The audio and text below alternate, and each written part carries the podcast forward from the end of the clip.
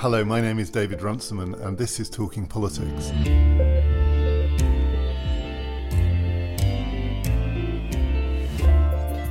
And we are with you in real time this week. I'm joined by Helen Thompson and Chris Bickerton.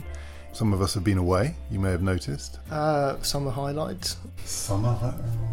It has to be swimming in the sea, and the Atlantic Ocean was, I think, around 18 degrees. The boat trip around the fjords in Oslo was magical. Getting completely soaked on the rain and marshes.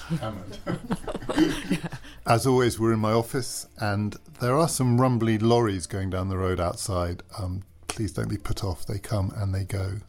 And so we thought we would talk about things that have been on our minds. We haven't gathered around this table for about a month. Stuff's been happening, it always does. British politics has sort of been on holiday. I think Theresa May comes back to work today. American politics has not been on holiday. I don't think. I mean, with Trump, it doesn't really. He's either on holiday all the time or he's never on holiday. There's no. But two weeks ago, we had North Korea. That rumbled on for a while. This has been the week of Charlottesville and the white supremacist um, violence. That story is ongoing. We're not going to focus on Trump today. I'm sure we will in future episodes. But each of us has sort of thought about something that's just been nagging away at us for a while. I'm going to talk in a little bit about Corbyn and Venezuela, but Helen, you want to talk about Congress and Russia. So not Trump and Russia, but Congress, which is still Trump sucks up all the oxygen, all the airtime, everyone's attention. But American politics is still operating by a set of rules, and Congress is the engine room of American politics. So, what is the thing that you think people haven't quite noticed? I think what that is is how Congress acted in relation to the sanctions, the sanction legislation that it passed a few weeks ago. Some of that legislation was directed against Iran and North Korea, but the really important part was directed against Russia and, in principle, against European companies dealing with Russia. Obviously, the way in which this whole issue has been framed in a lot of the media discussion has been around Trump and the question about Russian interference in the American election and Trump's or the Trump campaign's possible collusion with that. So the whole frame in which this has been looked at is via this is a way of constraining Trump, and in some sense, Trump and Russia had this coming to them for what they jointly supposedly did. But I think that there's a much sort of more important, in some sense, certainly for the long term story, is what's going on here. And this is essentially that Congress, near unanimously, because there were only two votes against in the Senate and three in the House of Representatives, has effectively decided to change something quite fundamental about American foreign policy and to make it very difficult for the president to do anything about that. And certainly in the last 50, 60 years, probably longer than that, certainly since the Second World War anyway, is the president has been the dominant political actor in American foreign policy. But what we've seen here is essentially that Congress has said that it wants to change the context of Russia sanctions in a way that is hugely consequential for the European Union, particularly for the northwestern member states of the European Union. In fact, you could say for all of them in different ways. And that it wants to draw a line under the way in which the sanctions with Russia have been dealt with since the Obama presidency. The first sanctions against Russia were put in place in 2014 in response to what happened in Ukraine. And what was striking about those sanctions was that didn't in many respects hurt Russia very deeply, and in particular they didn't hurt in any deep sense Russia's energy interests, and they certainly didn't do anything to disrupt the capacity of European Union states to trade with Russia in relation to energy, and in particular in relation to gas. Now, what you've got on the European Union side is profound divisions that have been going on for the last two years about essentially the agreement between the Russian gas company Gazprom and various five European companies, I think they are, to build a new pipeline called Nord Stream 2 that would basically take more gas direct from Russia to northwest European countries and bypass the pipelines that go through Ukraine. So there's a huge amount in that. Let's just unpack it a bit. So, so I've got a whole series of questions or thoughts about this. So one is one of the dominant themes of American politics in recent years is that it's almost impossible for Congress to pass legislation because so partisan. Uh, I was almost going to say bipartisan. It's so the opposite of bipartisan. Everything is toxic and divisive. And certainly on almost all domestic matters, that seems to be the case. I mean, Obama spent six years having to find a route round Congress because nothing could go through it. So here we have near unanimity on a foreign policy question. So before we get on to the question of the EU and what this might do to American European relations, what's going on there? Why is it that Congress can't legislate on domestic matters but can come to an almost unanimous agreement on a really consequential but also quite controversial issue in foreign policy? I think that is absolutely the question, and it's a question I've been thinking about for the last few weeks. I don't actually really know what the answer to it is, I'm afraid. It just is an overwhelming difference between what has happened in domestic matters. I mean, I think you could reasonably say that essentially Congress hasn't been able to legislate in domestic matters since 2010, since essentially the Democrats lost their filibuster proof majority in the Senate. And here you have Congress acting, as you say, near unanimously. And the only thing I think that one can say about this is, is that you, it is in some sense, though I don't think this is the entire explanation, reflective of just how deep in the political establishment the opposition to Trump is. So, what this legislation does, leaving aside the geopolitics of it, is it effectively stops the president acting in foreign policy terms on what you might say is, if not the most important, one of the most important matters in foreign policy of our time. So, could it then be a harbinger of things to come in the sense that if you get the right question, the fact that almost the entire American political establishment is against Trump, that does find its voice. As things stand at the moment, that has to be a foreign policy question. But presumably, as we go down the line, these people will feel empowered by this. Other issues will allow that to happen. I think so. I mean, I think that if you looked at it purely from Trump's point of view, is it's a total disaster. It effectively, in some sense, ends his ends his presidency. Now, some people might think that that's a that's a good thing. And you saying that, I mean, given the coverage we've had this week, I mean, you're you're the only person I've heard. Maybe I don't read the right things. You're the only person I've heard say that that's the biggest disaster for Trump over the past few weeks.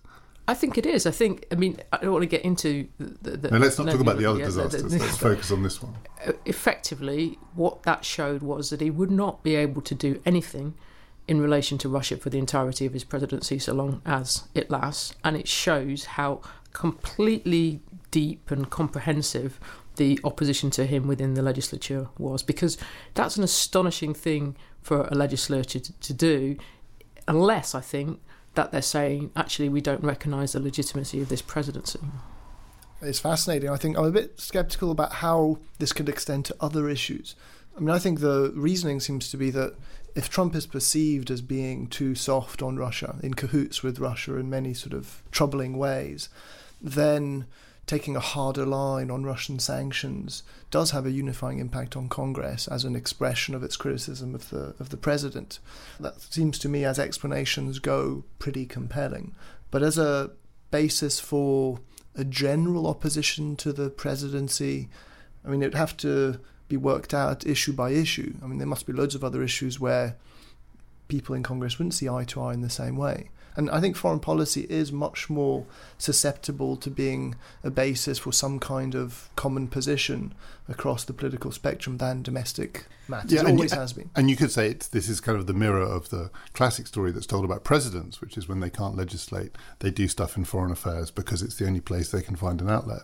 And you could say after however many years of not being able to get anything done in Congress, they found an outlet for something that allows them to feel empowered. I can see that, but I think that if you look at the, the substance, though, of what's in this bill, and you look at the situation in regard to US relations with Russia, even a year ago, this was very much contested political territory. So Trump is the person who has unified Congress against him. The, the Obama administration absolutely was not willing to take action on the issue of the Nord Stream pipeline. It was opposed to the Nord Stream pipeline, but it was not prepared to do anything about it. And at the same time, this time last year, Obama and John Kerry were still working on trying to achieve a ceasefire in Syria with Russia, and were at least in July of last year, we're still talking about joint military action between US and the Russian um, military. I mean, we're so far away from that now.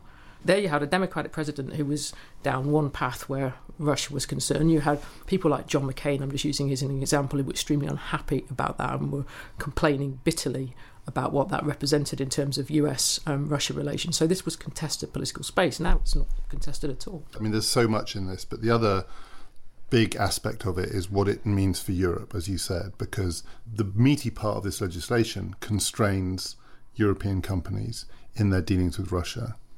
So, one of the many ironies here is potentially that means for some Europeans, Trump is their friend. I mean, my enemy's enemy is my friend.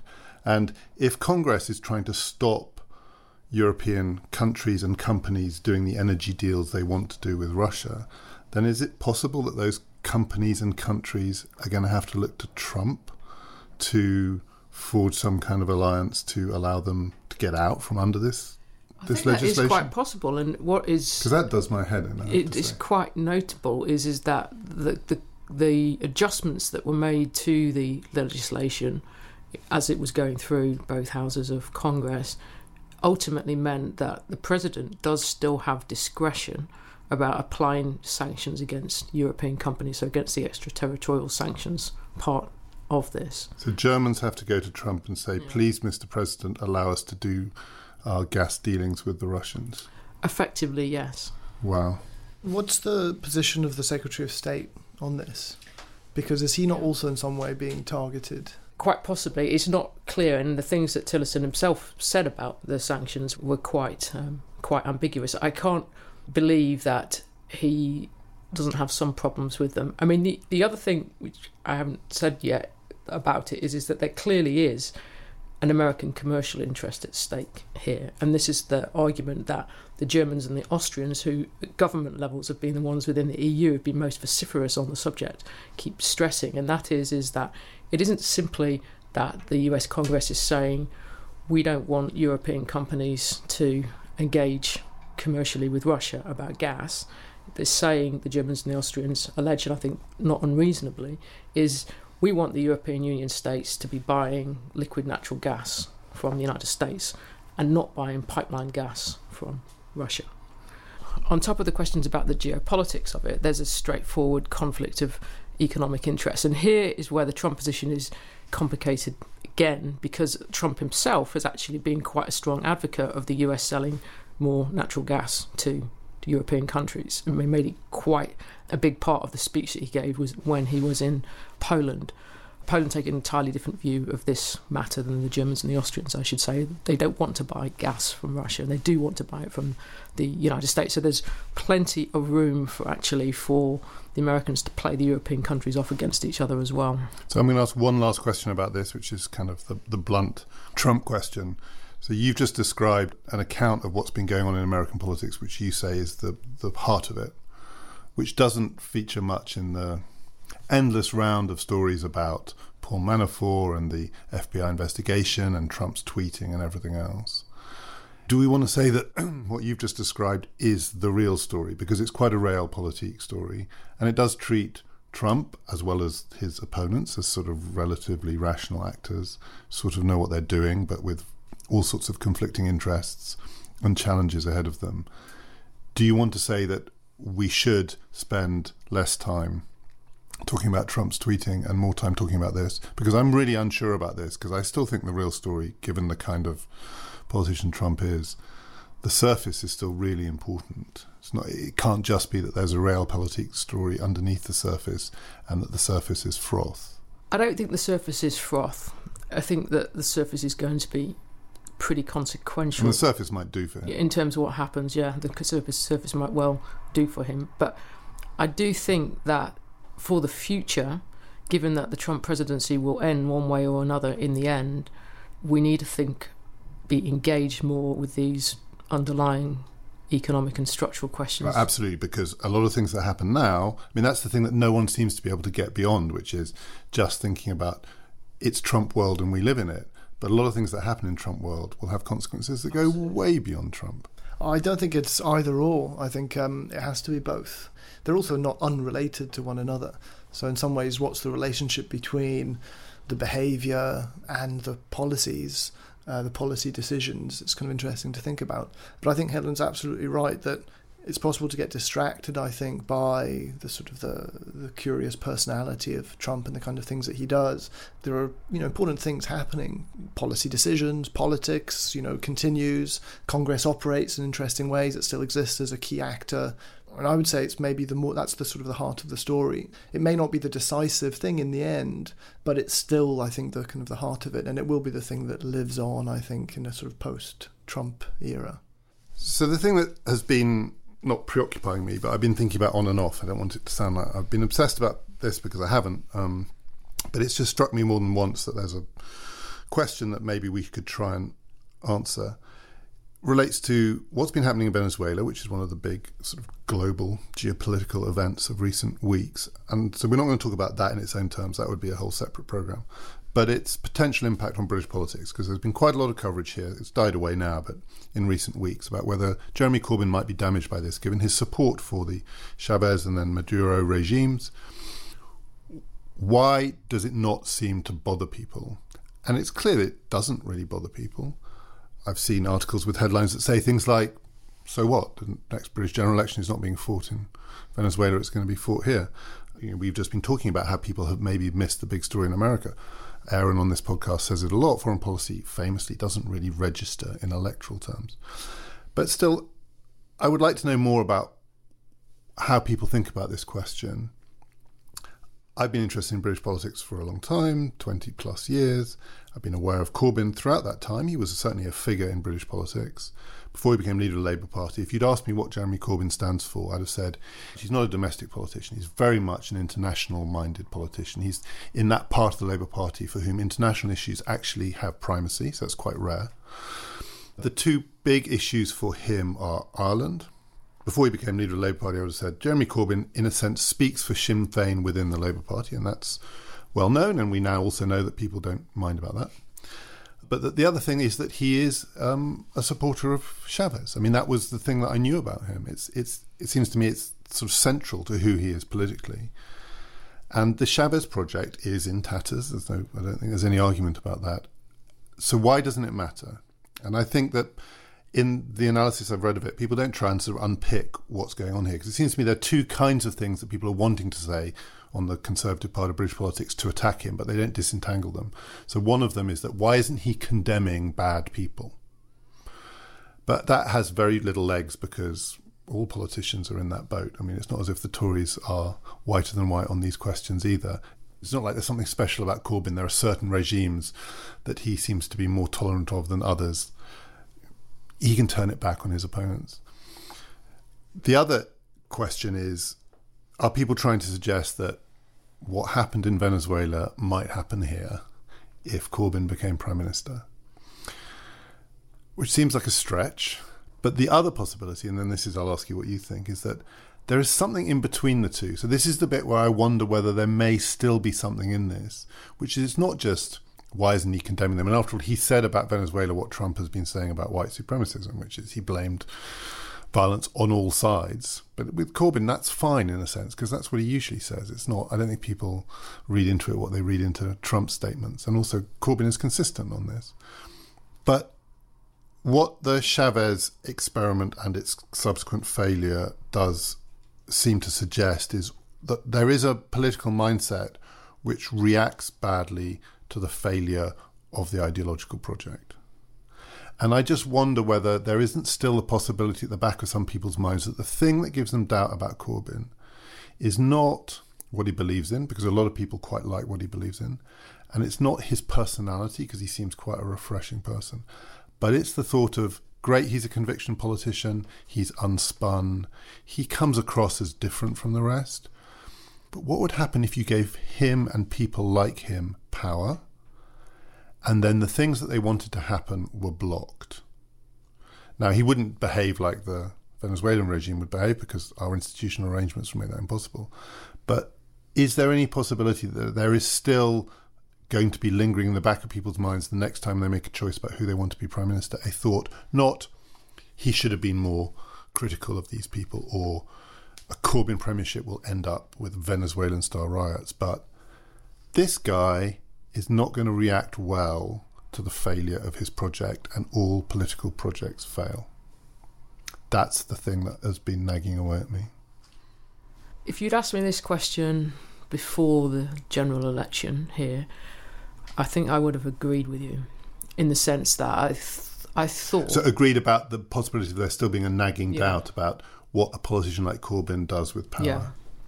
I thought that that distrust of ideological projects and some sort of historical understanding, not in a particularly you know developed sense, but some sort of understanding of what the history of ideological projects have been and how they pretty much repeat the same pattern, was a, if you like, a, a political fact in collective British politics. And sort of collective memory, in yeah, a sense. I must admit, one of the things that I've had to think about pretty hard since the election is is that I think that I was wrong about that, and uh, I'm not entirely sure that it. In fact, I'm not at all sure that it is any longer, and that maybe that sense has resonance with people like you and me, and but that I'm not sure how wide or deep it goes amongst the the British electorate, particularly amongst people younger than us. And is it, in a sense, to put it in those terms, because there is a generational gap in that politics for us still has a lingering ideological quality, and it is almost post ideological for people whose entire political experience is basically post Cold War. Is that part I think that we grew up in ways that perhaps we didn't really understand at the time, in the shadow of ideological failures. You know, they came from the left and they came from the right, Nazism and Soviet communism, and it was pretty clear that there was, you know, a terrible price that was paid for those regimes, and I think it did generate a view that, in some sense, particularly in intense forms, that ideology was not to be trusted politically, but the world is different, and people have grown up not under that shadow, and times are, you know, extremely difficult for many people, and so the desire to believe that that situation can be radically different, and somebody telling an ideological story about how that might come about.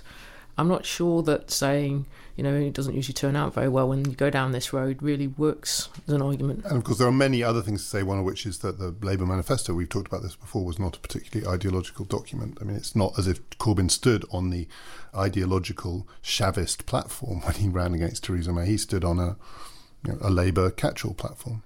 I think there's another possible explanation. I mean, I, I agree that um, the Venezuela accusation doesn't really stick because if it's translated into it's going to happen here, then it just seems farcical.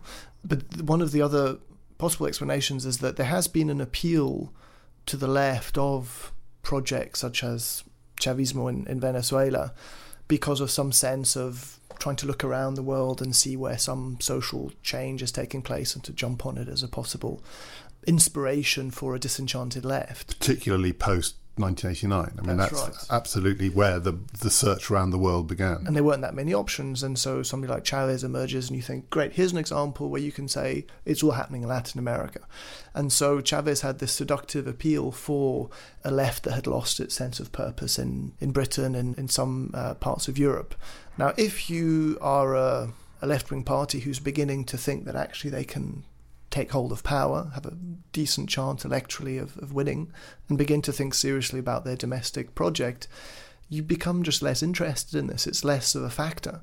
And so I think the reason why it didn't stick so much this time round is that you're actually dealing with a somebody like Corbyn who in the past has been associated with that, but in some sense has kind of bigger fish to fry, which is running a party that actually could possibly plausibly win elections. So I think had it happened before, the stakes would have been less high because this would have been sort of somebody in the opposition, but it would have it would have been much more damaging. I mean, there are other other examples. The Spanish left wing party Podemos has been massively damaged, I think, by its relationship to Venezuela. and has been much more critical in recent weeks, am I right, of what's been going on there? Well, I think because it it's more of a problem because some of those people were actually ideologically emerged out of Chavismo and then came to Spain. It was that way around. So, I mean, so that's interesting. I just think it's because that moment has maybe passed, even for Corbyn. So two other things I want to say about this, which is that I mean, Jeremy Corbyn is. Uh, I think it's clear now. Jeremy Corbyn is a very lucky politician. We didn't realise that, but now we can see it. In this context, I think one of the things he has going for him is Ken Livingstone. I think Ken Livingstone has been very useful for the Corbyn project because he is a kind of lightning rod. I mean, Ken Livingstone says the things that Corbyn can't say and maybe wouldn't say. So in this case, it was Livingstone who said the context matters here. You know, I've looked at the context. It doesn't quite sound as bad as it might when you hear it in context. But he said essentially that the reason Venezuela is in the state it is now is because Chavez did not kill the oligarchs when he first came to power. And so Venezuela is still in the grip of a kind of oligarchical and propped up by US capital oligarchical regime pulling the strings. The only way the Chavez project could have worked would have been to get rid of those people. He subsequently said he wasn't advocating killing anyone, blah, blah, blah. But nonetheless, you know, were Corbyn to have said that, I think that would have been very damaging. But Livingstone says it. So first of all, it's a lightning rod. But secondly, Livingstone says that. He says things about Hitler. He says things about the Jews, da, da, da. But people remember that Ken Livingstone was mayor of London, and London didn't become Caracas. You know, Ken Livingstone was an ext- in his way rather ineffectual, perfectly amiable mayor of London. Not particularly ideological, did a few good things.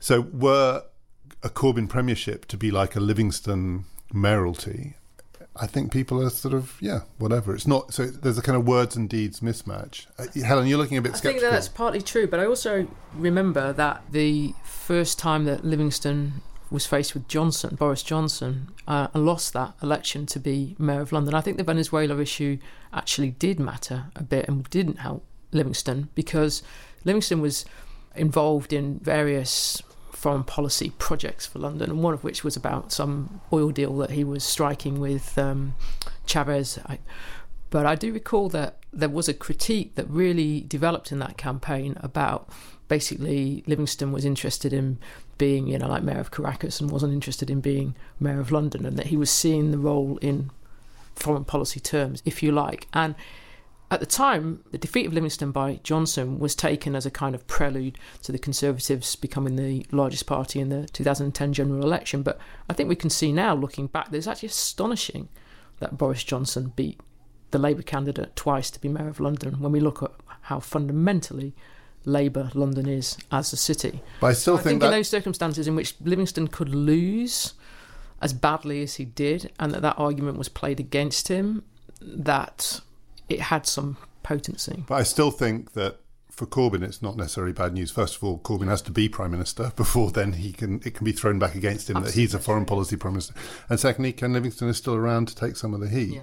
And then the other stroke of luck Corbyn has is, of course, Trump, because a lot of what motivates this on the left is anti-American capitalist imperialism. That's when you don't have to scratch very hard, and what comes out is this sense that American capital is driving the failure of the Chavez revolution.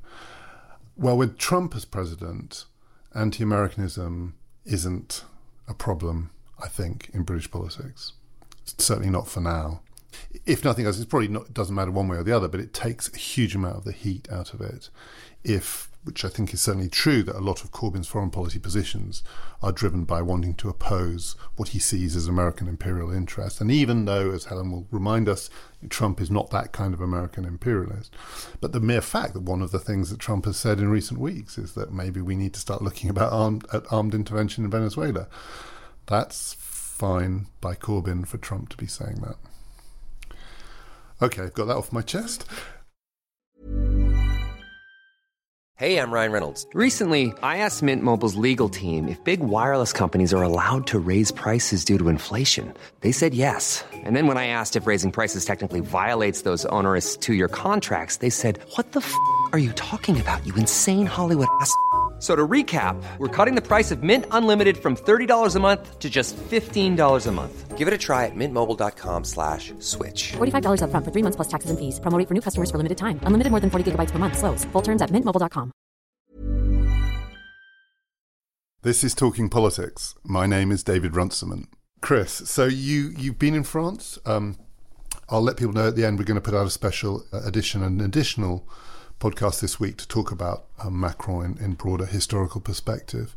But what's your sense, and I think this is something you've been thinking about, what's your sense of where we are? You know, you're kind of our person to tell us about how French politics is unfolding.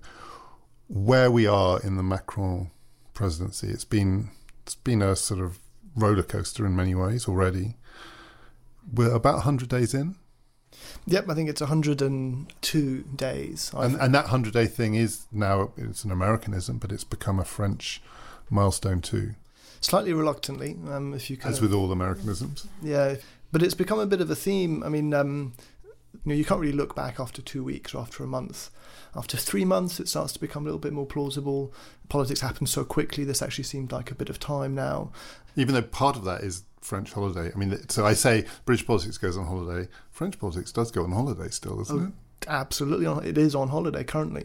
The last meeting of the government was, I think, on the 8th of August. Then things basically shut down.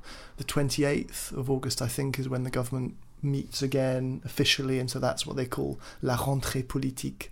But the, the, the pause is also an opportunity for reflection, so people are starting to think. I think some of the discussion's been pretty interesting. I mean, the French have got these two terms, again, English terms, they call Macronmania, uh, Macronmania, and they now have the Macron bashing, Macron bashing. These are just you know, got common, it. common currency.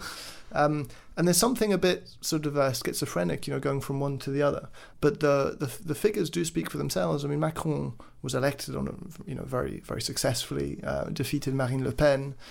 Sort of a wave of optimism about what Macron could achieve in France. Low turnout, we have to remember, relatively. Well, if we look, if we go back and look in detail, we can then unpick. But there was a certain sense in France as well as outside France that this was a decisive moment and young, sort of handsome, etc. So there was this great wave of optimism, and it was felt in France as well as outside of France. Now things have changed. I mean, his approval ratings for the month of August are down to the low 30s.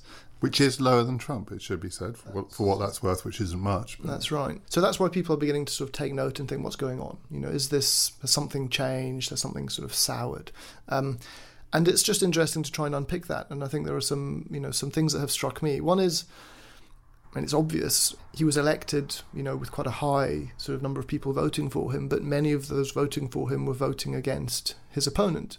It was a lesser evil sort of argument. It wasn't really a massive endorsement of Macron. He basically has a kind of core of, I think, 24, 25%. These are the people who voted for him in the first round, really seduced by the Macron project, some of whom were absorbed by his En Marche movement um, and have continued as people involved in his, you know, in his party. But that's basically slightly less than one in four of French voters. So you then have a massive number of people who are not that convinced, quite hostile to him in fact, but were willing to either vote for him or to or to abstain. So it's not really surprising that you have quite a steep decline reasonably soon after he comes to power. But does that happen each time with the French presidential election, given the way that it's set up? So the core vote comes out in the first round, and then in the second round, it's the lesser of the two evils vote, so Chirac and others. Do they see an equivalent fall off in approval rating over the early period? Well, no. Um, I mean, this has been quite quick. Where you have seen a sort of a distinctive change, a sort of a souring uh, of public opinion, there's usually been a pretty obvious explanation. So the one that springs to mind, I mean, there are lots of examples, but when Nicolas Sarkozy won the presidency, um, he went on a incredibly ill-judged holiday on a splendid yacht. Um, owned bling by- holiday. Yes, this was the bling bling holiday. Everyone hated that. He never really recovered in some ways. Now, Macron hasn't done anything like that. His holidays were secret for a while. We now know that he's in Marseille. Marseille is a sort of a, a very kind of, um, as the French call it, a kind of a proletarian city. It's kind of working class city. He's on a particularly sort of luxurious place. I mean, it's not an ill-judged move. So there doesn't seem to be some explanation for why things have have turned on him, apart from the fact that it just reveals the reasonably circumscribed nature of his support. But to go back to where we started with, with Helen and American foreign policy, it is clear from the outside he, he had a very good first sort of six weeks, but it was very much focused on him projecting internationally. He had the meeting with Trump, which people in Britain were surprised there was less fuss about it in France than there would be if Theresa May had brought Trump over here. But there was a lot of focus on France's place in the world. And if it is true that that's actually not what people care about compared to domestic economic bread and butter issues, was that a mistake? Well, no, so people care about it a bit, and I think the French care about it More than some. perhaps more than some. And um, this question of its status in the world, this is an issue. Now, Macron saw very quickly that he could capitalize on anti Trump feeling and this sense of America's place in the world really being questioned, and there was some sort of room for him to maneuver, and fears about the populist tide. I mean, he was very clever in seeing this was an opportunity, not in domestic politics, this was a foreign policy opportunity to actually have some sort of place for, for France in some of these big international meetings. He did that very successfully. I think it's it's probably the thing in his sort of first you know few months in power that people are reasonably satisfied with, but it doesn't run that deep. And the things that I think people probably are most sort of concerned about now is really what the future holds in terms of what he's planning to do in domestic politics. And the beginnings of that are not particularly good for him. And this is where I mean this is extremely interesting. Macron has committed himself to a certain set of targets. Uh, one is the budget deficit targets. He knows that he's not going to be taken seriously in the rest of Europe, and especially by the Germans, if he doesn't reach this 3%. Those are the rules. France has to respect those rules if it wants to be taken seriously. Now, he's made it very clear that's what he wants to do, and he's made some pretty unpopular decisions, some of which there's been quite a lot of kickback in France, especially from the military, about cuts that he's then had to exercise his authority on. So he's very committed to that. But what's interesting is that he doesn't really seem to have a European vision. What he's doing is that he's saying to, I think, people in France, if we want to be a big, big players in Europe, if we want to lead Europe, we have to get our own ship in order. And that basically means getting our budget deficit under control and reforming the labour code, as they call it in France, labour laws.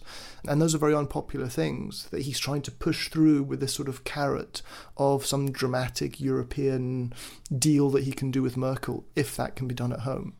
I agree, and I think that you can see that certain measures that he's done. I think there's one in particular in relation to housing, the French equivalent of housing benefit, that hasn't gone down for young people well at all. Cut housing benefit for young people. Uh, clearly, the the row with the military and the general resigning hurt him. I mean, I also wonder. I mean, just from the outside, whether that whole thing that he did at Versailles effectively summoning the parliament to him, and then the rhetoric that came out around it, effectively him comparing himself to the god Jupiter.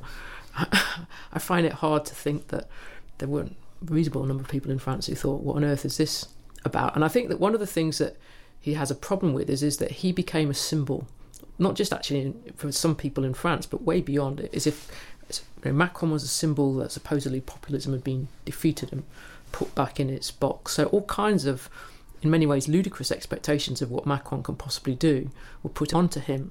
And you would have to say that he kind of encouraged it. And I think that, that I was going to call it a stunt, but let's call it a performance at Versailles kind of played into that and created pretty early on a, a sort of sense of, of hubris around him. So let me ask two final things that relate to what we were talking about earlier with Corbyn.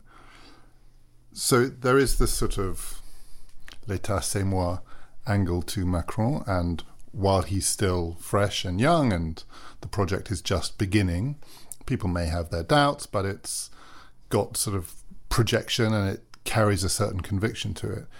Do you think there is, you know, coming back to my point earlier, that nagging thought at the back of people's mind?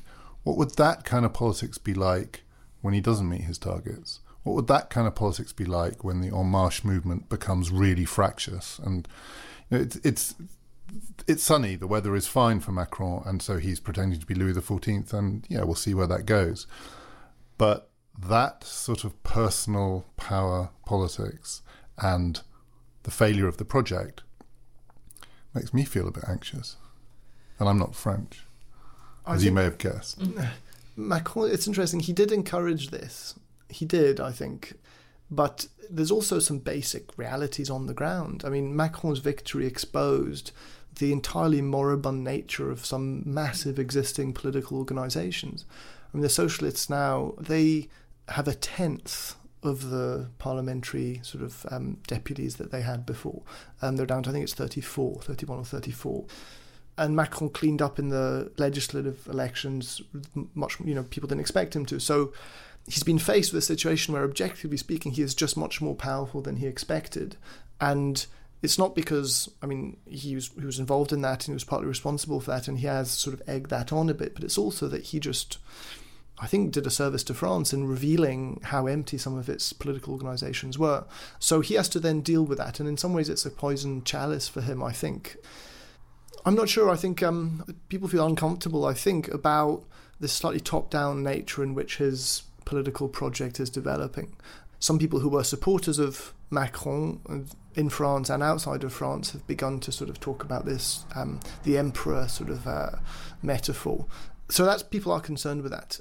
But I think it's, it's going to take a while for it to work itself out. But the, one of the main concerns is the way his organization is run. So the way En Marche as a movement is transforming into a party, how does it actually work? What does it actually look like? And there are some people who are part of this movement as representatives in the assembly who feel like they're just being bossed around. And on top of it, they're new to this, so they're just learning the ropes, and they're also being, you know, disciplined very much um, and told how to how to do things, and they don't like it. But that reflects, I think, the way that he runs this this whole movement. It was always really him, and it remains him. So finally, the established parties are moribund.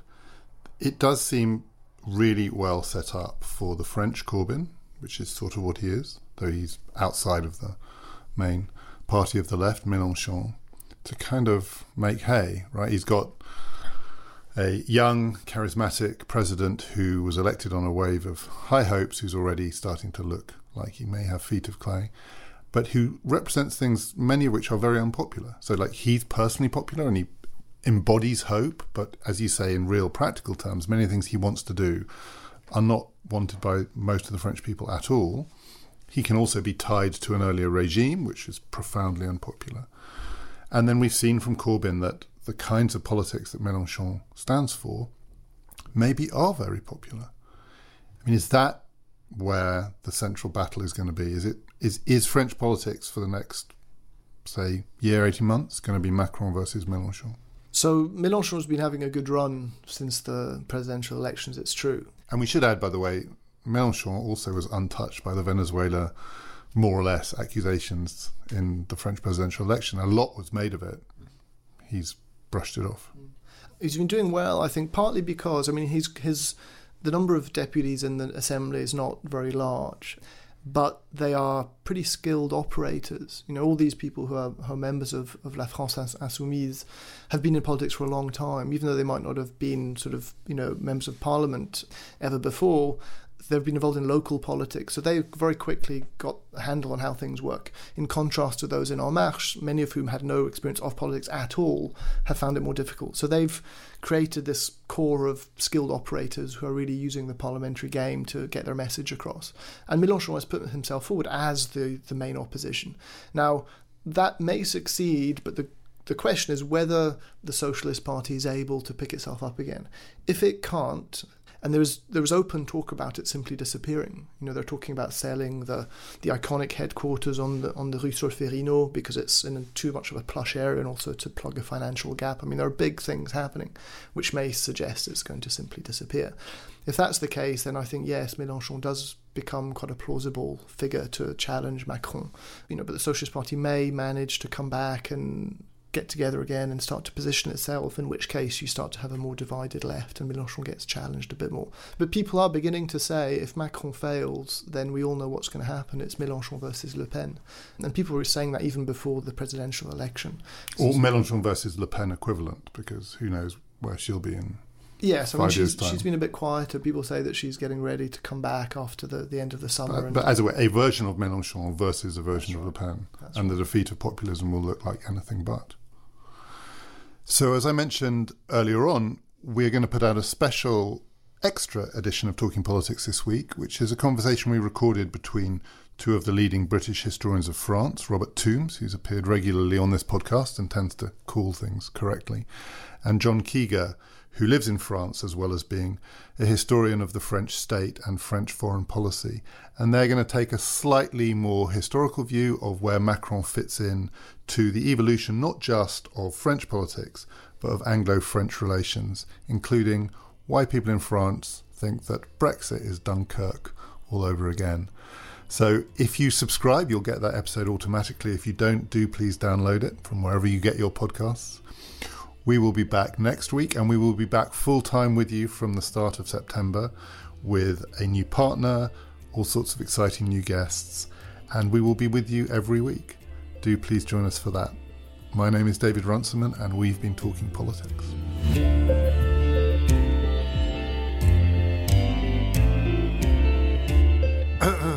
okay. I need to remember how we do this. Right. Hello, my name is David Runciman, and this is Talking Politics. And we're with you in real time this week. It is Wednesday, the 15th? 16. Let's do that again.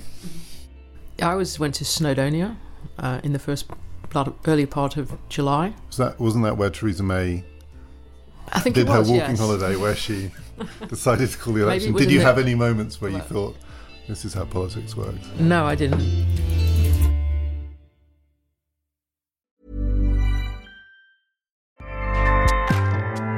ACAST powers the world's best podcasts. Here's a show that we recommend. This is Roundabout Season 2, and we're back to share more stories from the road and the memories made along the way. We're talking rest stops, if we're stopping to get gas. You will be timed. you will be for sure.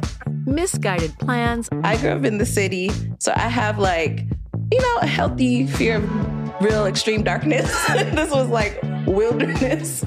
a lot of laughs, Y'all weird, but you, yeah, you, you were different. Like you were real different, bro. I can't really put my finger on it. and so much more. Just goes to show that unexpected things sometimes are the best when it comes to a road trip.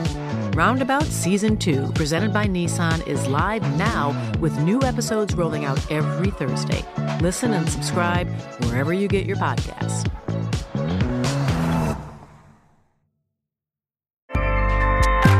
ACAST helps creators launch, grow, and monetize their podcasts everywhere. ACAST.com.